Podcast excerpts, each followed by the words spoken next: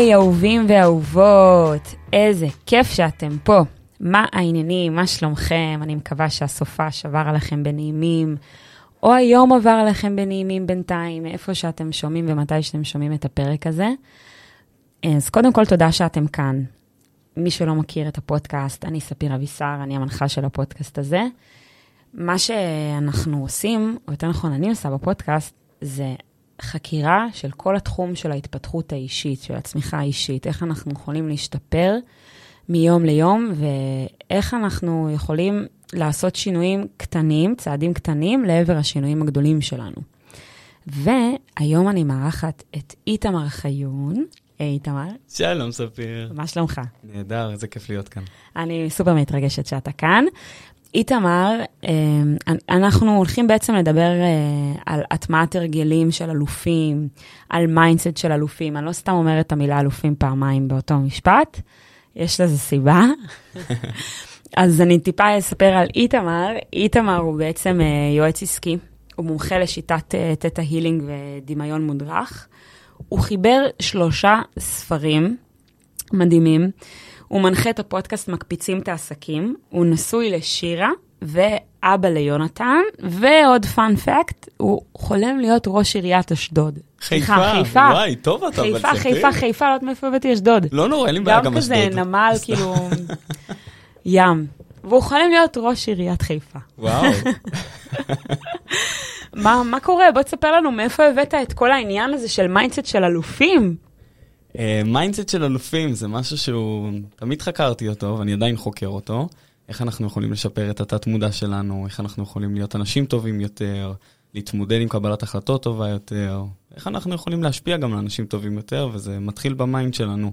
עוד הרבה הרבה הרבה לפני שאנחנו עושים עסקים, והרבה לפני שאנחנו עושים דברים אחרים. מדהים.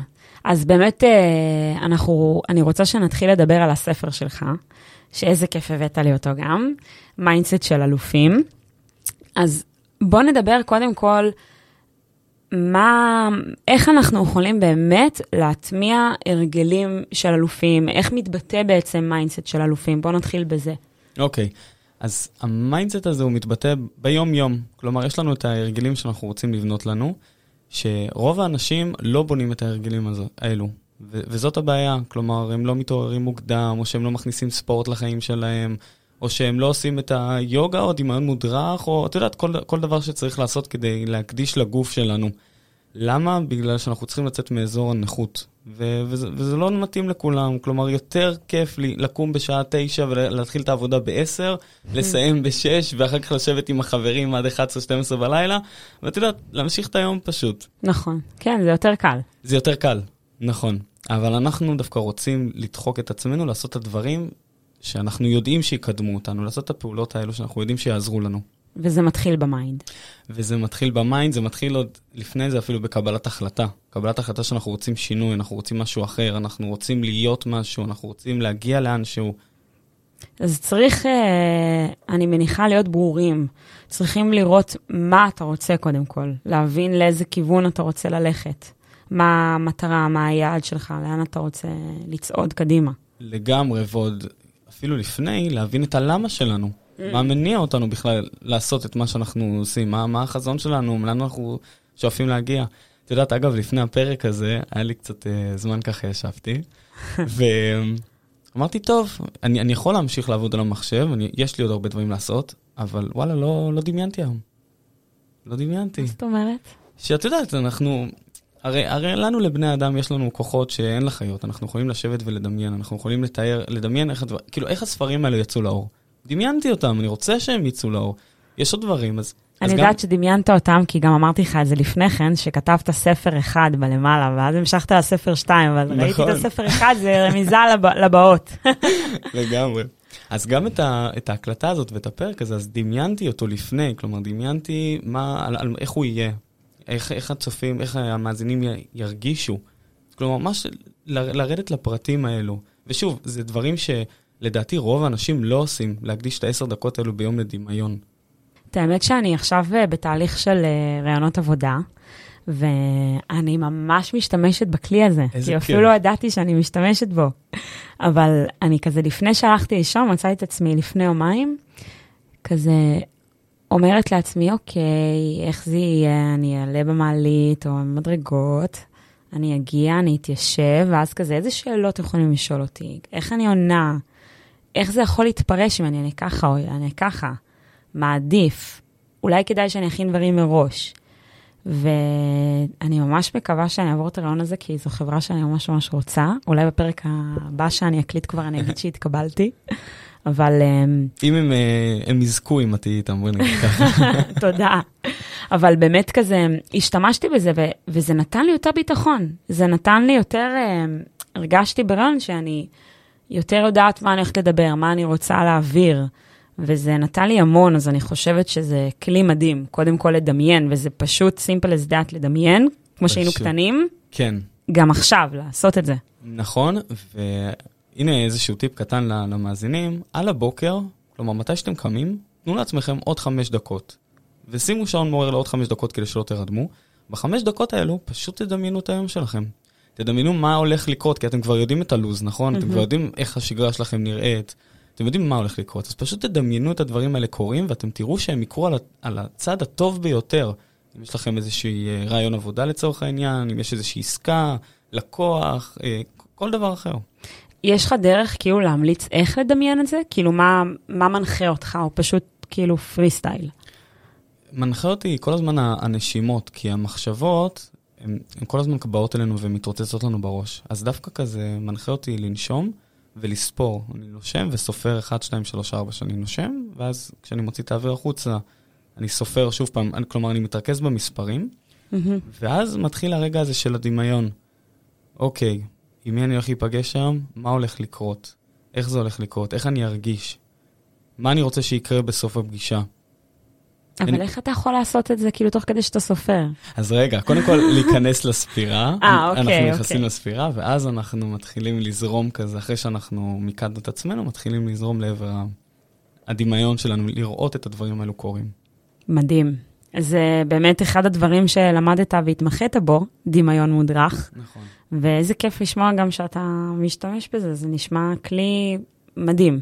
זה, זה כלי מטורף, וזה, כן, והוא נגיש לכל אחד, יש, יש לנו אותו כולנו, אנחנו רק צריכים אבל לדעת להתבונן פנימה ולהוציא את הכלים האלו מתוכנו, ואם למישהו קשה, אז אני תמיד ממליץ ללכת לאנשי מקצוע, אין דבר מדהים יותר מזה. איזה כיף. טוב, נוטד. Uh, עכשיו, אני רוצה לדבר קודם כל באמת על... אתה פוגש המון אנשים במהלך השנה, שאתה וואו, עובד ביום, בשבועות. מה ההרגלים הכי, הכי לא מקדמים שאתה יצא לך להכיר? הכי לא מקדמים. לא מקדמים, בא לי להתחיל בשבילי. אוקיי, okay. קודם כל, אנשים שהם בסביבה שהיא לא טובה, סביבה שהיא מורידה. כלומר, אה, להיות... איך אפשר לזהות את זה? את מזהה את זה במילים של האנשים, כלומר, שהם מדברים פתאום על דברים רעים, או הם, הם מדברים על זה שאי אפשר להצליח במדינה, והם מדברים על ככה, וכאילו הם כל הזמן מחפשים את הרע. Mm-hmm. אז אני מנסה כמה שיותר להתרחק, לא מנסה, אלא מתרחק מאנשים כאלו, ממש, כאילו, מתרחק מהם, ו... והכל בסדר, כאילו, תמשיך בשלך, אני, אי אפשר לשנות את כל העולם, אבל אנחנו צריכים לשמור גם על האנרגיה שלנו. נכון, לפעמים גם לא שמים לב לזה, כאילו שהסביבה היא קצת יותר רעילה, נגיד, ככה. כן, כן, אבל אנחנו צריכים... עצם המודעות ולשים לב וכאילו לפעול עם זה, אז זה גם אה, דבר טוב. לגמרי. מה עוד אנחנו רואים אצל אנשים שהם לא... דברים לא טובים?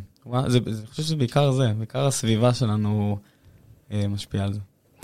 סגור. אני חושבת גם אה, דחיינות. אני חושבת שדחיינות. נכון. אה, אחד השיעורים שאני למדתי השנה, אני כאילו, יש לי קטע כזה, שתמיד לעשות דברים על הדקה. אני דוחה כרונית, באמת בלתי נסבלת לפעמים. אני אוהבת את עצמי, אבל אני יודעת שזו נקודה לשיפור. אני עד, גם זה כאילו מאתגר אותי, אני כאילו נהנית מהאתגר של להצליח, הסיפוק הזה שלמרות כל הסיכויים אני הצלחתי. אז כאילו לא ברור למה, אבל תמיד אני דוחה דברים לרגע האחרון. הרוב, כן? יש דברים ש... אין לי ברירה, אבל אני דוחה תמיד לרגע האחרון, כי אני, כאילו יש לי אשליה שאז אני באמת אתפקד טוב יותר.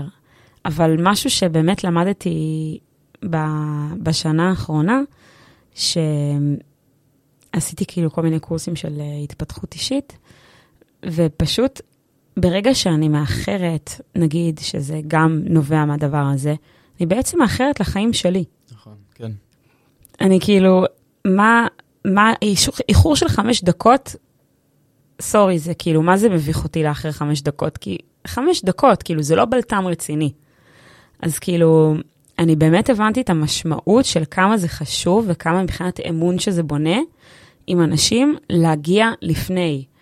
לא, לא כאילו בדקה ה-90, אז אני ממש ממש מנסה להטמיע את זה, וזה משהו שאמרתי לעצמי, טוב, אני, אני כזאת, וזה לא נכון. זה לא נכון. כאילו, גם אם הייתה לי את המח... זו מחשבה, זה אמונה מגבילה, אנחנו נדבר על זה, אבל צריך לדעת גם לשים לב לזה ולא להתקבע למה שאנחנו אומרים לעצמנו. כי לפעמים אתה יכול לה- להזין את ה mind שלך בדברים, והוא לא יודע מה נכון ומה לא נכון, והוא אוקיי, אז את מאחרת כרונית, זה, זה מי שאת. אבל אם אתה כאילו פועל ומתקדם ועושה דברים אה, ולש... ומשפר. ומשפרת את זה, משפר את זה, אז אפשר גם לצאת מכל, מכל ההגדרות האלה ופשוט לעשות ולהגיע מוקדם יותר, וזה פשוט מספק ברמות לא להגיע עם הלשון בחוץ. אני ממש ממש אה, אימצתי את ההרגל הזה השנה. לגמרי, זה הרגל מדהים. אגב, המורה שלי, אני זוכר את זה בכיתה י' או י"א, היה לנו שלט על הקיר, היו כמה שלטים כאלו קטנים. אחד מהם היה 90% מההצלחה זה להגיע בזמן. נייס. כן, ותמיד... משקיעים פה בחיפה, משק- משקיעים שם. חיפה, חבל לך על הזמן. אבל אה, אני זוכר שגם, אה, היה לי גם את הקטע הזה, הייתי מסתובב עם שעון עוד מה... כאילו, את יודעת, מה, מהצבא וזה, שתמיד מגיעים על ה... אולי עשר שניות לפני, הייתי מגיע לכל מקום. כאילו, תחשבי עכשיו אני צריך להגיע מחיפה לתל אביב, ולהגיע לאיזשהו מקום, אני יכול להספיק גם לחנות, גם להגיע, אבל עשר שניות לפני אני אכנס בדלת. ואז אמרתי לעצמי, תמר, למה, למה כל הלחץ הזה? למה להגיע עשר שניות לפני? כאילו, כל הדרך אתה רק חושב על זה שלא תאחר. נכון שאתה יודע להגיע בזמן, אבל למה להגיע עשר שניות לפני? בוא תגיע עשר דקות לפני. כאילו זה, הנה, גם לפה הגעתי הרבה לפני, היום כן, הגעת, בהחלט. לגמרי. אבל אה, כן, זה אחד הדברים היותר אה, מדהימים שלמדתי השנה. זה אחד ההרגלים שאני מנסה באמת אה, להוציא את זה, את הדחיינות הזאת, את כל הנושא של האיחורים, זה אחד הדברים הפחות שאני מתחברת אליהם. טוב, אז בואו נדבר על החיובי. איזה דברים אנחנו יכולים לעשות, איזה פרקטיקות, הרגלים אנחנו יכולים לעשות, כדי באמת להיות אלופים. אוקיי, אלופים, אלופים... אלופים דבר כבר בשפה שלך. אלופים. כן, יפה. אז איזה דברים אנחנו יכולים לעשות? אז אה, לפני כמה שנים התחלתי לפתח שיטה משל עצמי, שנקראת BSP, שזה Business, ספורט ו-Personal Development, שזה שילוב של עסקים, ספורט והתפתחות אישית. השילוש הקדוש. השילוש הקטן.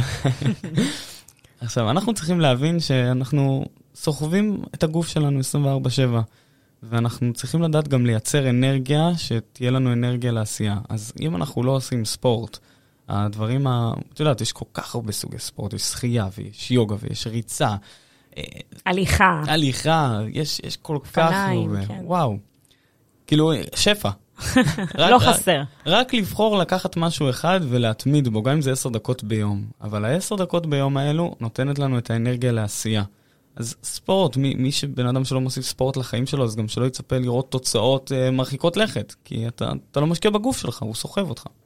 אני חושבת שגם בהקשר של הספורט, כתבתי על זה גם פוסט, שספורט, אני, קודם כל אני מאוד מסכימה איתך, מה שאתה אומר פה, וגם ספורט, אה, נגיד אני מדברת עכשיו על ריצה, זה אחד הדברים היותר מקדמים בעיניי, כי אתה מתמודד עם ה mind שלך פר אקסלנס. כמה פעמים במהלך הריצה אמרת לעצמך, אולי אני אעצור פה. אולי אני אה, עד לשם וזהו. מה אני צריך את זה? מה אני עושה? מה קורה פה? למה אני צריכה להזיע ככה? אבל כואבת לי הברך עכשיו אולי, לא יודעת, כאילו למרות שאם כואבת לכם הברך, אז אולי כדאי שכן תעצרו. אבל אה, כל כך הרבה דברים שאנחנו אומרים לעצמנו, לא, אני צריך ללכת, כל מיני תירוצים שאנחנו מתרצים כדי לא לעשות, אבל מה, מה, מה, מה הפאנץ' פה? שברגע שאנחנו מתמודדים עם ה mind ואנחנו לא נותנים לו להכתיב לנו את הקצב, אלא אנחנו מכתיבים לנו את הקצב, אנחנו ממשיכים לרוץ, זה עוד יותר משהו שגורם להצלחה בעיניי. אני ממש ראיתי שיפור בביצועים שלי ברגע שיצאתי לרוץ, שהתחלתי לרוץ. אני הספקתי כל כך הרבה דברים, אני הקמתי את with שלי, שזה ה baby הקטן שלי, זה החלום שלי כל כך הרבה שנים, ושילבתי כל כך הרבה דברים בחיים וספורט גם, ואני לא יודעת בדיוק להצביע אם זה רק ספורט, אבל זה חיזק אותי מנטלית ברמות. זה מחזק בצורה מדהימה. היה לי גם uh, מאמן ספורט מטורף, איזה שנה לקחתי אותו, שילווה אותי לחצי מרתון. וואו. כן, ופשוט מאוד, ראיתי את התוצאות כמו שאת אומרת, אבל גם ראיתי את התוצאות האלו בעסקים. כלומר, אם הייתי רץ 10 קילומטר, אז שמתי לב שאני מרוויח באזור 10, אבל אם פתאום הייתי רץ 20, כי הגעתי גם ל-20, שמתי לב שאני גם מרוויח יותר. איך כאילו, אתה מסביר את זה? אני, זה, זה משהו ממש אה, מצחיק, כאילו, ככל שרצתי יותר, גם התחלתי להרוויח יותר. גדול. כן. גדול. טוב, מדהים. אז ספורט חד משמעית, דיברת על של, שלושה, שלושה תחומים. נכון. אז בתחום של, ה, בתחום של ההתפתחות האישית, שזה גם מה שאנחנו מדברים כאן, זה יותר להתבונן פנימה, יותר להכניס את כל העניין הזה, כמו שאמרנו, אה, של היוגה, אה, של, ה, של הדמיון מודרך, של ההרגלים של הסביבה שלנו, ודווקא בתחום של העסקים, זה יותר להבין את הלמה שלנו. כלומר, למה אנחנו עושים את מה שאנחנו עושים. לא, לא חייב להיות עסקים, כן? יכול להיות שאנשים שכירים והם, אה, ויש להם איזשהו, הם מאמינים בחזון של חברה מאוד מאוד גדולה, שזה מעולה. Mm-hmm. אבל פשוט מאוד שכל אחד ישאל את עצמו למה הוא עושה את מה שהוא עושה, או, או מה מניע אותו בבוקר. כי הכי באסה זה להתעורר בבוקר ולהגיד, יואו, עוד יום עבודה. נכון. ולהתבאס ביום העבודה ולהגיד, טוב, מתי אני הולך הביתה? אני אומר לך, לא הייתה לי את התחושה הזאת שנים. שנים, שנים, ואני באמת, אני מצטער לשמוע על אנשים שיש להם את התחושה הזאת, כאילו, תתעוררו, תעשו מה שאתם אוהבים. ואם קשה לכם לגור בתל אביב ואתם משלמים שכירות וזה, אז תצאו מתל אביב, תעברו למקום אחר, אבל תעשו את מה שאתם אוהבים, כי זה יותר חשוב. לגמרי, כי זה החיים. כאילו, זה החיים, בסוף זה, כן. זה מה שקורה איתנו, זה מה שיש לנו. לגמרי. אוקיי, אז דיברנו על, ה, על, כאילו, על הנוסחה שלך, על כן. השילוש הזה, ומה ההרגלים באמת שאנחנו יכולים אה, להטמיע? ההרגלים האלה, אנחנו, אנחנו שוב, כל, כל בן אדם הוא אינדיבידואלי בפני עצמו. יכול להיות שאני אוהב משהו ואני, וזה טוב לי, אבל יכול להיות שבן אדם אחר יגיד לי, אני אוהב יותר לבשל. שאגב, ראיתי שאת גם... אה, כן, אני יכולה לבישול ומופיע. אז בדיוק. אז כל אחד צריך לראות מה, מה הוא אוהב לעשות ולהטמיע את ההרגלים האלו.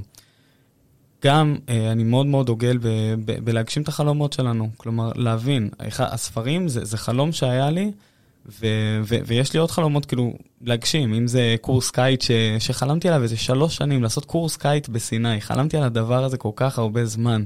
וכל פעם הזזתי את זה מהיומן, והזזתי כי זה לא התאים, ונולד ילד, והיה זה והיה זה, אבל אי אפשר לוותר על הדבר הזה, כי זה חלום.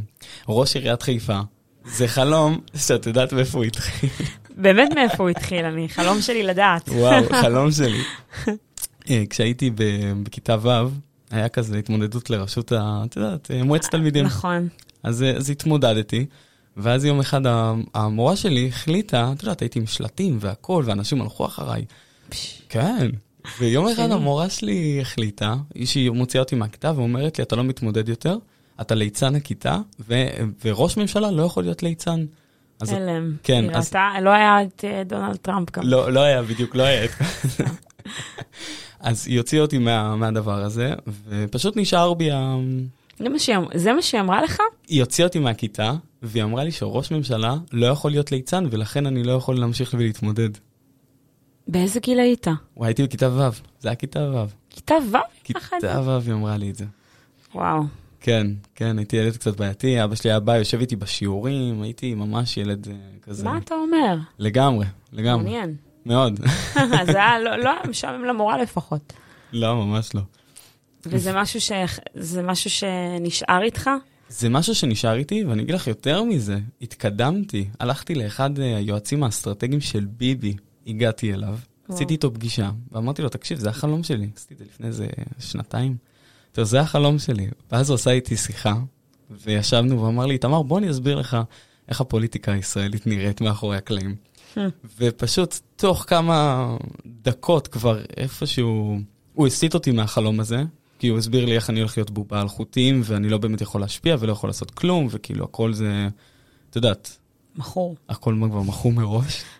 אז החלום שלי להיות ראש עיריית חיפה, זה יכול להיות חלום בפשוט לפתח דברים, או להוביל לשינוי ולעשות דברים, אבל לא, לא יודע אם זה באמת יצא, אבל uh, הכל פתוח. וואו. הכל פתוח. מדהים. טוב, מעניין. אני חושבת אבל שיש המון פעמים, אה, דברים, כאילו אמונות מגבילות, שאני רוצה עכשיו לדבר על זה, דברים שאמונות מגבילות זה בעצם ההשקפות, המחשבות שלנו על דברים בעולם, שהתקבעו אצלנו לפעמים מגיל מאוד מאוד מאוד מאוד צעיר, וככה אנחנו רואים, דרך הפילטרים האלה אנחנו רואים את העולם בעצם. אז איך באמת, כאילו, איך באמת אפשר לצאת מכל האמונות המגבילות שאנחנו לפעמים אה, אומרים לעצמנו ביום-יום, שמשפיעים עלינו, ולא לעשות דברים? כן, אז שאלה מעולה. יש, אה, יש היום המון המון שיטות שנועדו כדי, כדי uh, לשחרר את אותן אמונות, בין אם זה תטא הילינג, בין אם זה NLP, ואת יודעת, יש מיליון דרכים להגיע לשוק. המטרה שלנו זה לשחרר את האמונה הזאת, אז אנחנו צריכים להבין קודם כל מאיפה היא נוצרה. אם עכשיו יש לי איזושהי אמונה שקיבלתי בבית ספר, שכולם מקבלים, כולם בגלל שאנחנו חיים בסביבה, אנחנו כל הזמן אה, סובבים אנשים, ואנשים זורקים משפטים לאוויר. כמו שאת בטח מכירה, כסף לא גדל על העצים, ועדיף להיות שכיר, ועדיף זה, ומלא אמונות כאלו. אז אנחנו צריכים להבין איזו אמונה יש לנו, ול... ופשוט מאוד לחזור אחורה בזמן. לפעמים אנחנו אפילו לא יכולים לעשות את זה לבד, אנחנו צריכים להיעזר במישהו שיוביל אותנו בדמיון מודרך. לחזור לאותו רגע, לשחרר את האמונה הזאת ולהטמיע אמונה חדשה. וואו. כן, לכולם יש אמונות, ולא צריך לדעת, להתב... לא צריך להתבייש בזה, או לא צריך להגיד אני לא טוב, וזה הקלפים שקיבלתי, ואני על הפנים. כאילו באמת פגשתי אנשים אה, שאת יודעת, נכים, ושאין להם, ושבאמת הם לא קיבלו את הקלפים ש... שכולם קיבלו, אבל, אבל ב mind שלהם הם כל כך חזקים, והם כל כך רוצים להגיע למקומות, והם רוצים לפרוץ, והם משחררים את הדברים האלו. אז אני חושב שכל אחד יכול, באמת, כל אחד שמאזין צריך להבין שיש לו אמונות, שהן מונעות ממנו להתפתח, צריך לדעת לשחרר אותם, ואם הוא לא יודע לשחרר אותם, יש אנשי מקצוע בשביל זה, ולא להתבייש, ולא לחסוך, כי בכל מקרה אתם תבזבזו את הכסף על, אה, אה לא יודע מה, מסעדה או סיגריות, או את יודעת, כל דבר אחר. אני חושבת שאחד הדברים שעוזרים כדי לצאת באמת מ... מאמונה מקבילה שיש לנו, זה לשאול שאלה מאוד מאוד מאוד פשוטה. האם זה סיפור או עובדה? כי לפעמים אנחנו לא יודעים לדעת אם זה, שזו אמונה מקבילה. לפעמים עולות כל מיני מחשבות, אני לא מספיק טובה, כאילו דברים ביום-יום שלנו שפוגשים אותנו, שאנחנו בכלל כאילו לא מייחסים לזה את ה... הנה, אני שמה את זה במשוואה של כאילו אמונה או כאילו, או עובדה. ועצם השאלה, האם זה סיפור או עובדה, לפעמים יכול להיות פריצת דרך. לפעמים זה יכול להיות פתאום תובנה, כאילו, וואי, אני סתם, איך אני יכולה בכלל להחליט את זה? אני לא יודעת בכלל. איך החלטתי שזה לא מספיק טוב? אולי מישהו אחר כן יגיד שזה טוב. על סמך מה אני קובעת את זה? ולפעמים אנחנו אלה ששמים את הרגל לעצמנו, וזה זה הכי כואב, כי זה אנחנו, ואז אנחנו גם הולכים מהאיסורים האלה ומלקים את עצמנו לזה.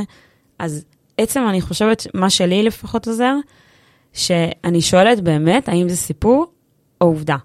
והתחלתי גם להשתמש בזה עם הבן זוג שלי, אנחנו עושים את זה שנינו את האמת, בינינו בתקשורת בינינו. כלומר, את, כאילו, נגיד הוא אומר לי, את ככה וככה, זה את מזלזלת בי. כאילו, את uh, חושבת שאני ככה וככה. אז אני כאילו שואלת, זה סיפור עובדה.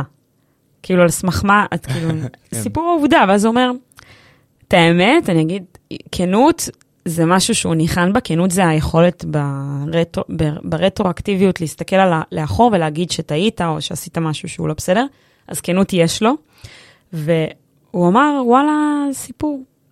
אבל תספרי לי את הסיפור, כאילו, תספרי לי את הצד שלך אז, אבל כן, זה לא נגמר שם, אבל זה משהו שהוא, זה כלי מאוד מאוד שימושי בכל דבר, פשוט לדעת להצביע על זה ולהגיד האם כאילו זה באמת אה, נכון, או שזה רק אני חושבת ככה, כי אני כבר באה עם הפילטרים שלי, אז אני מנתחת את זה ככה. יכול להיות שבן אדם אה, לא אמר לי שלום כי הוא לא שמע אותי, ואני חושבת שהוא סנוב, או שהוא פשוט ביישן ברמות, ואני מייחסת לזה שהוא שחצן. אז כן. כאילו, אנחנו לא יכולים לדעת, והשאלה, עצם השאלה הזאתי, ולשאול בפנים את הבן אדם, זה כלי, אני חושבת שאחד הדברים שיותר שינו אותי, כזה להגיד בפנים, תמיד זה היה לי, את האמת, באמת, כאילו, זה, אני, אין לי אלוהים לפעמים. אני יכולה להגיד, אתה לא אוהב אותי? כאילו, יש לך בעיה איתי או משהו כזה? אני אומרת, אין לי בושה לפעמים בקטע הזה. טוב מאוד, לא צריך. וזה כל כך, באמת, זה מה זה משחרר, זה מה זה מנקה, אני ממש מאמינה בתקשורת הזאת, פשוט להגיד בפנים, הכל. למה, למה שתישאר עם המחשבות האלה ולניתוחים האלה אחרי זה? כן. זה היה מביא לי כאבי ראש. לא, אני, אני שם לב לאנשים, כמו שאמרתי, יוצא לפגוש הרבה מאוד אנשים, ואנשים מספרים סיפורים. וואו, איזה סיפורים, מה זה, והם מספרים לעצמם את הסיפורים, והם מאמינים לעצמם את הסיפורים. ואני אומר, מאיפה אתה מביא את הסיפור הזה? כאילו, על מה, על מה אתה מדבר? על מה זה מבוסס? על מה, מאיפה אתה באת? כאילו... גדול. אז דיברנו באמת על ההקשר של ספורט, דיברנו באמת על, אה, על ההרגלים. אתה יכול לתת דוגמה לאיך להטמיע אמונות חדשות? כן. בוא ניקח לדוגמה את uh, כסף לא גדל על העצים. שזו אמונה מקבילה. כן, שזו האמונה, את יודעת, אנשים הולכים ברחוב, ושומע, אתה יכול uh, לקנות לי uh, זה? אחי, מה זה נראה לך פה, כסף גדל על העצים? כאילו, את יודעת, איזושהי סיטואציה. ואז הוא, הוא שמע את זה איפשהו. הוא שמע את זה בבית, הוא שמע את זה אצל ההורים, אצל הדודים, בבית ספר. הוא, הוא שמע את הדבר הזה איפשהו. יכול להיות שאבא שלו אמר לו כשהוא היה קטן, אבא, אתה יכול לקנות לי את הצעצוע הזה? ואז הוא אמר לו, מה, הכסף גדל על העצים? ופשוט הוא התחיל להשתמש בזה, כי אנחנו גם איפשהו מחקים את ההורים שלנו, בין אם אנחנו רוצים ובין אם לא, אבל אנחנו, אנחנו לוקחים את אותם מילים או משתמשים בזה. אז איך אנחנו חוזרים לזה? בדיוק באותה דוגמה. שאנחנו רוצים להיכנס לדמיון מודרך, לעצום את העיניים, ורגע שוב פעם לחזור לנשימות, ולהבין איפה שמעתי בפעם הראשונה את המשפט, כסף לא גדל על העצים. איפה אני זוכר? מאיפה הזיכרון שלי מתחיל? ואני זוכר עוד לפני שנים שעבדתי עם, המטופלים על תטא-הילינג, כאילו, עוד, עוד רק למדתי את זה, זה הכל מאחותי, כן? מי, מי אני בעולם הזה? אבל uh, הנה, אגב, עוד, uh, עוד איזשהו משפט, מי אני בעולם מי הזה? אני בעולם מי הזה? אני בעולם הזה? שימי לב, מאיפה קיבלתי את זה. Um, אז... אתה יודע מאיפה? אני צריך רגע לעבוד על זה, אבל אנחנו נמצא את זה. אז, uh, אז חוזרים אחורה רגע, לאיפה, לאיפה קיבלת את זה, ובדמיון מודרך פשוט מאוד נזכרים, וואי, אני זוכר שאבא שלי אמר לי את זה ב... ב בכיתה ג' לדוגמה, כשרציתי שהוא יקנה לי את, את, אותו, את אותו רכב, אותו צעצוע. ומשם אנחנו פשוט מאוד מבינים איך אנחנו מרגישים, אוקיי? איך, איך ההרגשה שלנו, ואיזו אמונה אנחנו רוצים להטמיע במקומה. ואז לדוגמה, אני רוצה להטמיע אמונה... אה, קודם כל, איזה רגע שעולה, אז כאילו, כן. נגיד, אה, אה, תסכול, כאילו, נגיד. כל אחד ומה שיוצא לו, אבל יכול להיות לדוגמה שכן, שתסכול. ואנחנו פשוט מאוד uh, רוצים להכניס את האמונה השנייה, כלומר, אנחנו רוצים להוציא את האמונה הזאת ולהטמיע במקום האמונה חדשה, ובסוף יש איזשהו משפט כזה, מטט, אנחנו עושים את זה כזה בעל פה, אבל יש איזשהו משפט, uh, הרי זה מצווה שהאמונה החדשה uh, תטמע בתוכי, למען מטרתי הנעלה והטובה ביותר. תודה, זה נעשה, זה נעשה, זה נעשה, המחש לי. וכאן כבר מתחיל השלב שוב פעם של הדמיון, שאני רוצה לדמיין את עצמי, כלומר, את אותו רגע שאבא שלי אמר לי שכסף לא גדל על עצים, שאבא שלי אומר לי את האמונה החדשה, שהוא יכול לקנות לי את הצעצוע, אה, שהוא יכול, כלומר, לשנות את העבר שלנו. בעזרת המחשבה בעצם, הדמיון. כן, הכל בעזרת הדמיון. אנחנו רק מדמיינים שהסיטואציה השתנתה, היא לא באמת השתנתה, אנחנו לא... וזה באמת יכול לשחרר? זה באמת עוזר? אז זהו, זה, זה, זה משחרר. הדברים האלו משחררים. יש... אה, וואי, לאחותי, היא, היא ממש טובה בזה. Hmm. יש לה סיפורים על נשים שלא קיבלו מחזור במשך חודשים. ובעזרת טיפול, פתאום הכל, הכל חוזר. כלומר, יש סיפורים הזויים, אז זה הכל באמת בדמיון שלנו, אנחנו יכולים להפעיל את הדבר הזה. וואו. כן. סופר, אה, זה כאילו לא רק בתיאוריה, זה ממש אה, פיזי. כן, זה ממש ממש ממש פיזי, כי את יודעת, יש את המחשבה ויש פעולה. הרי זה, זה, זה מה שהכל מתחיל. אז אנחנו קודם כל חושבים, ואז אנחנו פועלים. השאלה רגע, מה אנחנו חושבים? מה יש לנו בפנים? והפעולה זה קבלת ההחלטות, איך אנחנו פועלים. ובתור uh, ילד צעיר, אני זוכר הרבה מאוד סיטואציות, וגם הרבה מאוד פעמים בצבא, שראיתי, ראיתי מהצד איך אנשים מתמודדים עם סיטואציה מסוימת. כלומר, קרה איזשהו אירוע, ואיך אתם מתמודדים איתו. כאילו וואו. איך אה, בן אדם אחד מתמודד, בן אדם שני מתמודד, כאילו כל אחד מתמודד אחרת. כן, אבל זה הרבה סיטואציות שונות. אבל לראות איך הבן אדם מתמודד. כלומר, מה הוא עושה, איך הוא מתפקד, איך הוא מתפקד תחת לחץ, האם הוא צועק, האם הוא רגוע, האם הוא שולט בסיטואציה. זה, זה הרבה דברים שאנחנו צריכים לאמן את עצמנו שוב פעם ושוב פעם ושוב פעם ושוב פעם, וזה יכול לגעת לא... זה יכול להיות, את יודעת, כולנו היינו בצבא אז אנחנו מכירים את זה, אבל אז זה עובר פתאום ל... אנחנו אזרחים, אז יש גם את הפן העסקי. וחוץ מהפן העסקי, פתאום יש את הפן של הזוגיות. אז איך אנחנו מתמודדים עם זה? האם אנחנו צועקים, אנחנו מרימים ידיים, אנחנו אלימים, או שאנחנו רגע מדברים כמו שצריך? איך אתה נגיד היית מתמודד? בזמן הצבא, נגיד, כשהיה קורה משהו וואו. חריג או... וואו, יש משפט שכשהגלים מתחזקים, החזקים מתגלים. זה היה ת- המשפט שלי על החולצת סיום קורס מ"כים. כן? איזה מטורפת. תקשיבי, זה... זה, זה ממש, זה, שם באמת למדתי את הסיטואציות האלו. את יודעת, שאת רואה פתאום ש, שכולם נופלים עם, ה, עם האלונקה, ו, ואני המפקד, וצריך להוביל מקדימה, ופתאום הולך אחורה, ותופס את האלונקה עם שתי ידיים ורץ קדימה.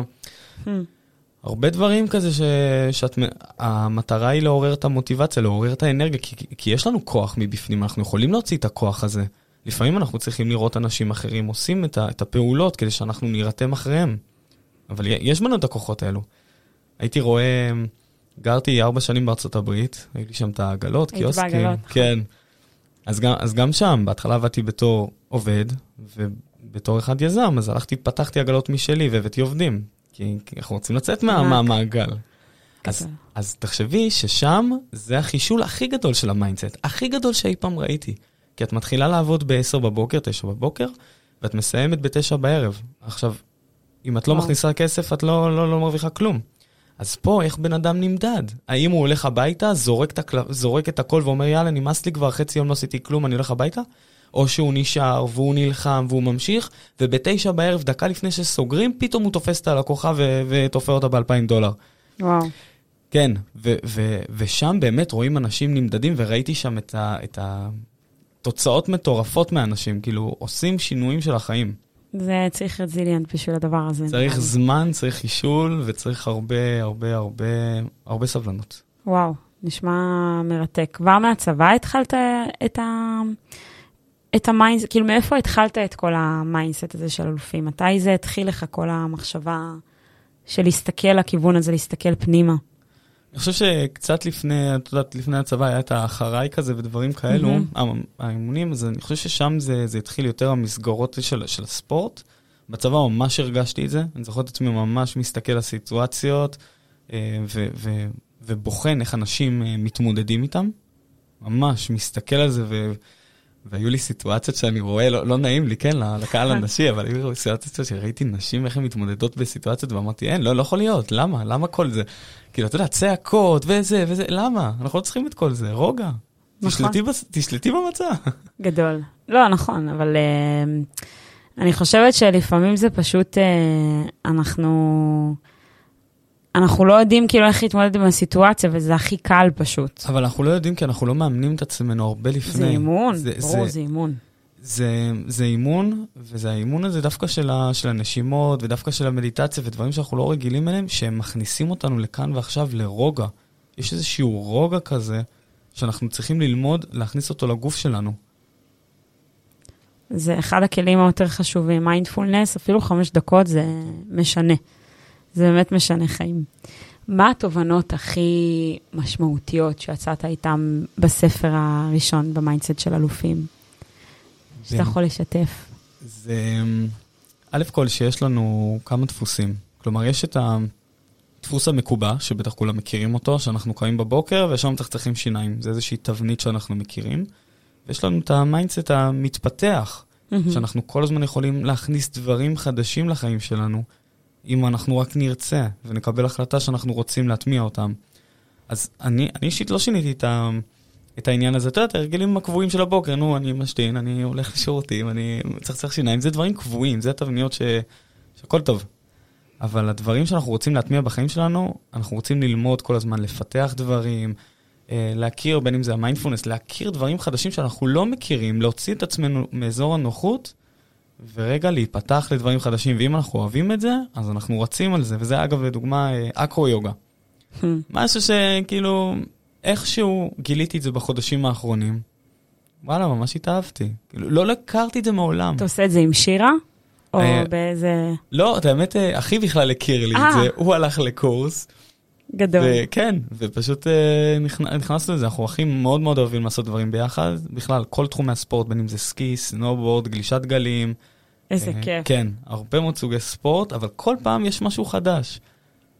אז אתה אומר כאילו, לתת לה יצירתיות, לתת לה ביטוי, לפעול מכיוונים שהם לא סטנדרטיים, כאילו, לאיך שאנחנו מכירים את עצמנו. שזה בעצם לצאת מאזור הנוחות. לצאת מאזור האיכות ולהבין בתוך תוכנו מה אנחנו רוצים שיקרה בחיים שלנו. קודם כל להבין המה ולהבין, לפני בכלל האיך, לא לגעת באיך, רק להבין למה אנחנו עושים מה שאנחנו עושים, מה אנחנו רוצים שיקרה, ומשם פשוט אפשר גם להתחיל לדבר עם אנשים, ואתם תקבלו מידע מדהים, מידע מדהים מהאנשים. אני רוצה שתספר על, אה, על סיפור של אחד, נגיד, מהלקוחות שלך העסקיים, של איך כאילו, איך הגעתם לתוצאות טובות יותר בעסק שלו, נגיד. וואו. או שלה. תקשיבי, יש סיפורים מרגשים. אני, אני בטוחה. אני, אני אתחיל מהסוף. אוקיי. בסדר? אתמול שלחה לי אחת הלקוחות שלי, שליוויתי לפני שנתיים, היא שלחה לי אה, אה, תמונה של, הלקוח, של אחד הלקוחות שלה, שהוא הוציא ספר לאור, שהיא עזרה לו להוציא את הספר. וואו. כן, שהייתה לקוחה שלי לפני שנתיים, והיא עזרה לו להוציא ספר, היא הזמינה אותי לבוא ל... אה, להפקה, להשקה. להשקה שלה. כן, לא יכלתי להגיע לצערי, אבל, אבל זה מהסוף. כלומר, זה קודם כל שהיא הצליחה לעזור ללקוח שלה להוציא ספר לאור. כלומר, הידע שאני העברתי לה, היא העבירה אותו הלאה. שזה זה, זה מאוד, זה מאוד מרגש אותי בסוף. ברור, זה מרגש מאוד. כן. אז מבחינת, אה, מבחינת העסק שלה, היא הייתה, אה, היא עוסקת במיתוג, וכל כל מה שקשור למיתוג, והיא פשוט מאוד הייתה מוכרת לוגוים. לוגוים באלף שקלים, היא הייתה עושה ארבעה לוגוים בחודש. בסדר, זו, זו הייתה המשכורת שלה, 4,000 שקל. ועבדתי איתה, פשוט מאוד לקחנו את הלוגו הזה, הבנ... הסברתי לה שהמוצר הוא קטן. כלומר, קודם כל את נותנת פלסטר לבעל העסק, את לא נותנת לו מעטפת, אלא רק משהו נקודה, הרי לוגו לא יביא לי כסף. נכון? כאילו... אמ, תלוי איך מסתכלים על זה. אבל לא, כן, כאילו בטווח, כאילו זה כן נראה לי יביא. אולי לא בצורה ישירה, אבל כאילו... אז הלוגו הוא הצעד הראשון ב- בכל מערך המיתוג. נכון, okay, אוקיי? אז כאילו כי... זה כן... נכון, אבל זה רק הצעד הראשון, זה רק פלסטר. אז מה, שמה, מה שבנינו, בנינו חבילה גדולה, שעולה 18,000 שקלים, אוקיי? שהיא לא 1,000 שקלים, mm-hmm. ואז אה, התחלנו, התחלנו למצוא אנשים שהם מתאימים לנו בקהל היעד ולמכור את החבילה הזאת. אבל כמו מה, כאילו? אם היא מתמחה בלעשות לוגוים... אז אם היא מתמחה בכל מה שקשור למיתוג, פשוט היא הייתה מציעה mm, לוגו. הבנתי. זה, זה מה שאנחנו מציעים. אבל היא טובה במיתוג. כאילו זה... כן. היא כל... חשבה להציע רק כאילו לוגו. כן, הבנתי. היא אמרה, זה מה שהם צריכים. אני אתן להם רק לוגו, אבל רגע, מה עם רולאפים, ומה עם קאבר לרשתות החברתיות, ומה עם עכשיו פוסטים, ומה עם אתר אינטרנט, שיכולה לעשות שיתוף פעולה ולקחת, את יודעת, כן, נכון, להגדיל את החבילה. נכון. אז בנינו מוצר של 18,000 שקלים, והצלחנו למכור אותו, לדעתי אחרי חודשיים או שלושה, אני לא זוכר בדיוק. הצלחנו למכור אותו פעם ראשונה. סליחה, בחודש הראשון, בחודש וחצי מכרנו אותו, ואחרי שלושה חודשים העלינו את המוצר כבר ל-30 אלף שקלים והוספנו עוד ספקים. כלומר, היום היא לא מוכרת רק לוגו, היום היא נותנת מעטפת מיתוגית, בניית אתרים, והיום היא גם כותבת ספרים ללקוחות. אה, וואו. כלומר, סל המוצרים שלה גדל בעסק עוד ספקים, כאילו זה מישהו שעושה את הספרים, כאילו נגיד, או מה זאת אומרת עוד ספקים? עוד ספקים, לדוגמה עכשיו אני רוצה שמישהו יבנה לי אתר אינטרנט, אז הוא מתמחה אה, רק בבניית... אתר אינטרנט. כן, הוא מתמחה רק בזה. אז פשוט מאוד להבין מה הבעיה של הלקוח ואיזה צורך הוא צריך, ולתת לו מעטפת של 360 בתחום שלנו. כלומר, לתת לו את כל מה שהוא צריך, לא לתת לו משהו נקודתי שלא יביא לו כסף. כאילו... לצורך העניין, עכשיו אני רוצה להקים עסק, בלחיצת כפתור, יש מישהו שיטפל לי בהכל. אני רק מעבירה לו את התוכן אולי. יש מישהו שיטפל לך... יבנה לי אתר, יעשה לא, לי לוגו. יש, יש מישהו שיהיה אחראי על כל הספקים, mm-hmm. הוא לא יוכל לעשות הכל. אנחנו אף פעם לא יכולים לעשות הכל. אנחנו mm-hmm. מתמחים באיזושהי נישה אחת. אבל אנחנו אחראים על כל האנשים, לדוגמה עכשיו יהיו חמישה או עשרה ספקים, שכל אחד יעשה את מה שהוא צריך לעשות, כדי שהעסק שלך יגדל. נייס. Mm-hmm. כן. וככה בעצם היא התחילה, והיא עדיין עושה את זה? היא עדיין כאילו דרך ה... היא עושה את זה ו- ובגדול. כלומר, קודם כל היא הגדילה פי 10 או פי הרבה יותר את ההכנסות שלה, אם לא פי 20. והיא גם היום, היא עובדת עם הרבה פחות לקוחות, והיא מכניסה הרבה יותר כסף. תחשבי שהיא הייתה עובדת עם ארבעה לקוחות, הייתה מרוויחה 4,000, והיום היא עובדת עם לקוח אחד, היא מרוויחה 18 אם היא סוגרת עסקה כזאת, או 30 עם עסקה עם, עם אתר, את יודעת. אבל היא עובדת עם פחות לקוחות, כלומר יש לה יותר שקט ויותר זמן להשקיע בעצמה. היא לא hmm. צריכה עכשיו את כל הכאב ראש, אני לא רוצה לעבוד עם אלף לקוחות. אני לא אצליח לנשום, לא רוצה את זה, אני מעדיף לעבוד עם מעט לקוחות. נכון, צריך להיות בלנס גם כאילו לעצמך בסופו של דבר, זה מה שאנחנו מדברים פה גם. כן, הזמן שלנו הוא מאוד מאוד יקר, להשקיע בעצמנו זה אחד הדברים הכי כיפים שיש. נכון, מה, מה אתה עושה נגיד בשביל להשקיע בעצמך? אז קודם כל לקרוא, מאוד מאוד אוהב לקרוא. אה, אני אוהב מאוד להאזין לפודקאסטים, לצאת לספורט, לשחות, וואו, לשחות זה אחד הדברים משחררים. שחייה זה ספורט מדהים. זה מדהים פשוט. מה עוד אני אוהב לעשות בזמן הזה? אני אוהב פשוט לשבת ו... ולתכנן, כלומר לקחת איזשהו דף, או לעשות, אה, את יודעת, כאלה ציורים ולהבין לאן, לאן אני הולך, או פשוט אה, לשבת ולתכנן כזה איך הדברים הולכים להיראות. יותר זמן לפיתוח, לפיתוח מאשר לתפעול. לדוגמה, אם הייתי עכשיו אה, צריך כל היום לתפעל לקוחות, אז לא היה לי זמן לפיתוח. אז היום יש יותר זמן לפיתוח, אז... אז להשקיע כאילו בתשתיות, אתה אומר, נגיד, כאילו במה אתה רוצה לעשות, ואז כאילו ברגע שאתה מתכנן טוב יותר, אז יותר כאילו נגיד קל לך להוציא לפועל את הדברים. כן, זה לגמרי, זה, הנה, עוד uh, משפט שהמורה שלי שמה על הקיר. אה, הכרזה. הכרזה הזאת. אין, אין לנו אורנה, זה 70 אחוז תכנון. רגע, ש... זו אותה מורה שאמרה לך גם... אה, לא, לא, לא, זו כיתה ו'. אז בסדר. בוודא. אבל זה 70 אחוז תכנון ו-30 אחוז עשייה. אז... אני בשוק שהדברים האלה נאמרו לכם בגיל כזה צעיר, אני בהלם. בדיוק, זה דברים שנחרטים. תקשיבי, זה ממש נחרט. ברור, בגיל כזה צעיר שזה מה שאומרים לך, זה מדהים. כן. כל הכבוד לה. כל הכבוד לה. ואתה עד היום מיישם את זה, אני מניחה. ואני ממש ממש משקיע בתכנון, בתכנון, ויושב וכותב מסמכים, וכותב, אה, אה, את יודעת, דברים ושלבים, ואיך הדברים יקרו.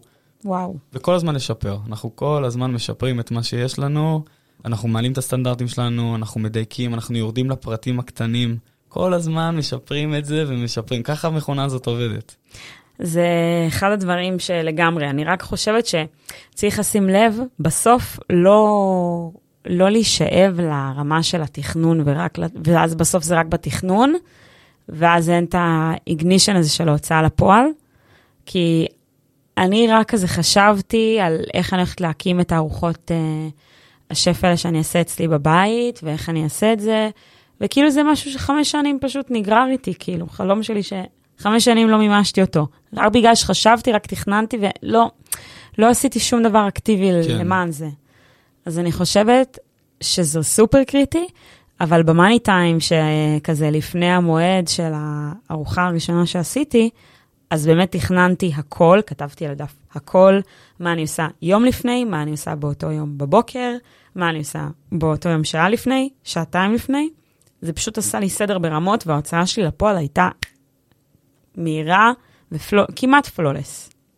מדהים, מדהים, תראי איזה יופי. אז מה שאת אמרת זה, זה בעצם התוכנית עבודה, שגם אותה אנחנו צריכים לתכנן. כלומר, אם בעוד חודש עכשיו את רוצה שהדבר הזה יקרה, אז אנחנו מוצאים איזשהו תאריך, ואז אנחנו מתחילים לגזור אחורה, מתחילים לגזור את הפעולות שאנחנו צריכים. לגמרי, ו... זה בדיוק מה שעשיתי, כן, נכון? כן. עשיתי את זה חודש וחצי לפני, כאילו סגרתי את, ה...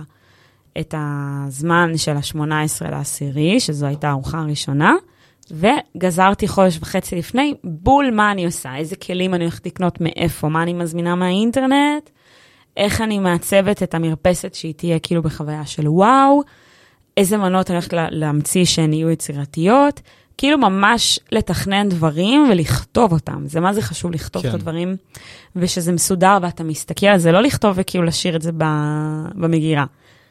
לכתוב ולשים את זה במקום נראה גלוי לעין ולהיזכר בדברים האלה, כי זה נותן מוטיבציה. פתאום אתה מסתכל, אתה אומר, אה, עשיתי את זה באמת לפני שבוע. אני מסמן וי על זה, עשיתי, עשיתי, וזה כיף. וגם אם ויוצא שבסוף אנחנו לא עושים משהו, אז לא לייסר את עצמנו. Yeah. זה משהו שתמיד הייתי מייסר את עצמי. איך לא עשיתי ככה? יואו, הייתי יכולה לעשות ככה. זה מה זה לא מקדם להעניש את עצמנו כל הזמן. אנחנו חושבים כאילו שיש לנו, טוב, אם אני אכעס על עצמי, או זה יעזור, אבל זה לא נכון. כן, זה כן. רק עוד יותר גרוע, ואני בטוחה שאתה, יש לך הרבה מה להגיד על הדבר הזה. כן, אנחנו צריכים ממש להיות, אה, קודם כל, בחמלה עם עצמנו. לא, לא לבוא ולא להטיף לעצמנו. כלומר, מה, מה שלא הספקנו היום, אנחנו תמיד יכולים לעשות מחר. אבל כן להיות גם במקום של, אה, את יודעת, לפעמים אנשים רוצים להציב איזשהו רף כזה, טוב, השבוע אני הולך לעשות ככה וככה, ועושים מלא מלא מלא משימות, ובסוף לא עושים כלום. Hmm. כן, אז גם צריך להיות באיזושהי חלוקה כזה, טוב, משהו, איזשהו בלנס. אולי כי הם כבר הוצפו, כאילו, כי הם מרגישים שיש too much, אז לפעמים אתה פשוט חודל, בגלל שאתה מרגיש שיש יותר מדי. נכון, נכון. אז, אז בהקשר הזה של המשימות, אני אוהב לשים לעצמי גג, חמש משימות. כלומר, Mm. אם יש לי יותר מדי, זה פשוט אני לא אגיע לכלום, אז תפסת מרובה, לא תפסת כלום, אז ל- למה? נכון. שים לעצמך חמש משימות, תגיד, אוקיי, זה מה שאני הולך לעשות היום, ואני הולך לעשות את זה בצורה הטובה ביותר, ומה ש... וחלק, וחלק מתוכנית העבודה, אז יום למחרת אני אעשה עוד חמש, אבל אני, אני אספיק, מאשר לשים עשר משימות, ואת יודעת, זה לא יצא. לגמרי, לגמרי. טוב, איתמר, אני ממש מתרגשת, כבר בא לי לקרוא את הספר שלך. בא לי שתספר למאזינות ולמאזינים איפה אפשר לפגוש אותך. וואו. אז קודם כל, יש את הפודקאסט, מקפיצים את העסקים. נכון, אני אצרף לינק. יס, yes, אז אתם מוזמנים להאזין, יש שם אה, פרקים מדהימים, וחוץ מזה, לפגוש אותי, אז אה, אפשר לפנות אליי גם באתר, איתמרחיון.co.il, אה, אפשר ברשתות החברתיות, מאוד יש לך גם. מאמרים ממש כיפים שם לקריאה. יס, תודה רבה. נכון, אז יש ממש גם. מאמרים באתר, הם מעולים. זהו, אני, אני מאוד מאוד בנתינה, כלומר, אוהב, אוהב לתת. מה, מה שמביאים מה, מהקהל, מה שהוא מבקש, אז, אז פשוט ליצור את התוכן ולהביא לו את זה. יש לך תיאוריה שהגית בנושא הזה של תיאוריית המגנט, וואי, נכון. שזו תיאוריה מדהימה. רוצה לספר עליה? קצת? אני אני יכולה, אבל בא לי שאתה תספר. לא, סתם, סתם, אני צוחק.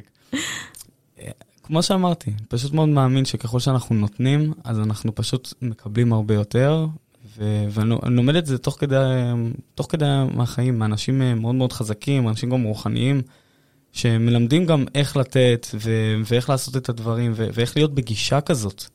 את יודעת, יש אנשים שהם הולכים לך בגישה כזאת של... אה, אה, כמו שאמרנו בהתחלה, וואי, איזה באסה, ואיזה ככה, ואיזה פה, ואיזה שם, ולהתלונן על דברים. אז מהמם. כל אחד מאיתנו צריך לשנות את הגישה שלו, ולשים לב שאם קורה לו במהלך היום שהוא מתלונן על משהו, או שהוא בבאסה, לעשות הפסקה, לעשות רגע את הנשימות האלו, לחזור לכאן ועכשיו, לשאול את עצמנו, איך, איך אני מרגיש? איך אני מרגיש? מתי בפעם האחרונה בן אדם שאל את עצמו איך הוא מרגיש באמצע היום? וואי. ואז אנחנו פשוט מודעים למצב שלנו, ואם אנחנו מודעים למצב שלנו, אנחנו יכולים להשתפר. נכון. simple as that. לפעמים, אג- אגב, מיינדסט, כאילו, שאנחנו יכולים להגיד בהקשר של הנתינה, זה, אבל לי לא יהיה. כאילו, אני, מתוך חוסר לפעול. ואז, כאילו, זה, אנחנו לא נהיה במצב של נתינה, וזה באסה להסתכל על הדברים ככה. אז זה גם אמונה כזאת מקבילה ש... זה, זה ממש באסה וזה מעכב, ואני יכול להגיד לך שאני אישית שילמתי הרבה מאוד כסף, הרבה מאוד כסף למנטורים ולטיפולים וליועצים ולדברים, ואני יכול להגיד לך שאם היית מחזירה אותי כמה שנים אחורה והיית אומרת לי, תמר, אתה רוצה לשלם את אותו סכום? הייתי אומר לך כן, והייתי משלם גם פי עשר. אוקיי? כי הדבר הזה פשוט מקדם אותנו, כסף בא וכסף הולך, אבל אנחנו צריכים להתמודד עם עצמנו כל הזמן. אז אנחנו רוצים לחזק את עצמנו כדי שאנחנו נוכל גם לחזק אנשים אחרים. נכון, ממש מסכימה עם זה. איתמר, תודה רבה רבה. אה, היה לי ממש. כיף איתך, אתה מקסים. היה לי מדהים, מה זה עבר בדקה. ממש, אבל לא.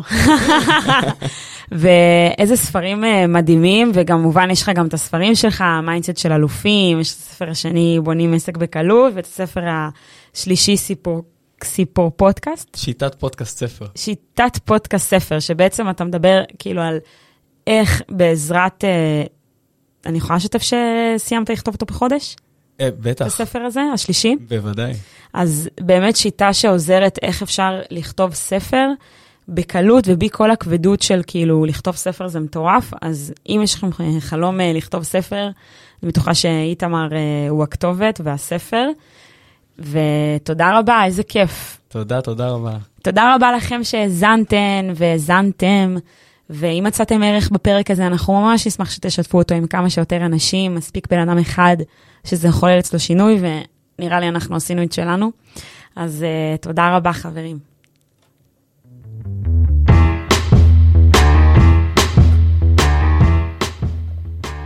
איזה כיף.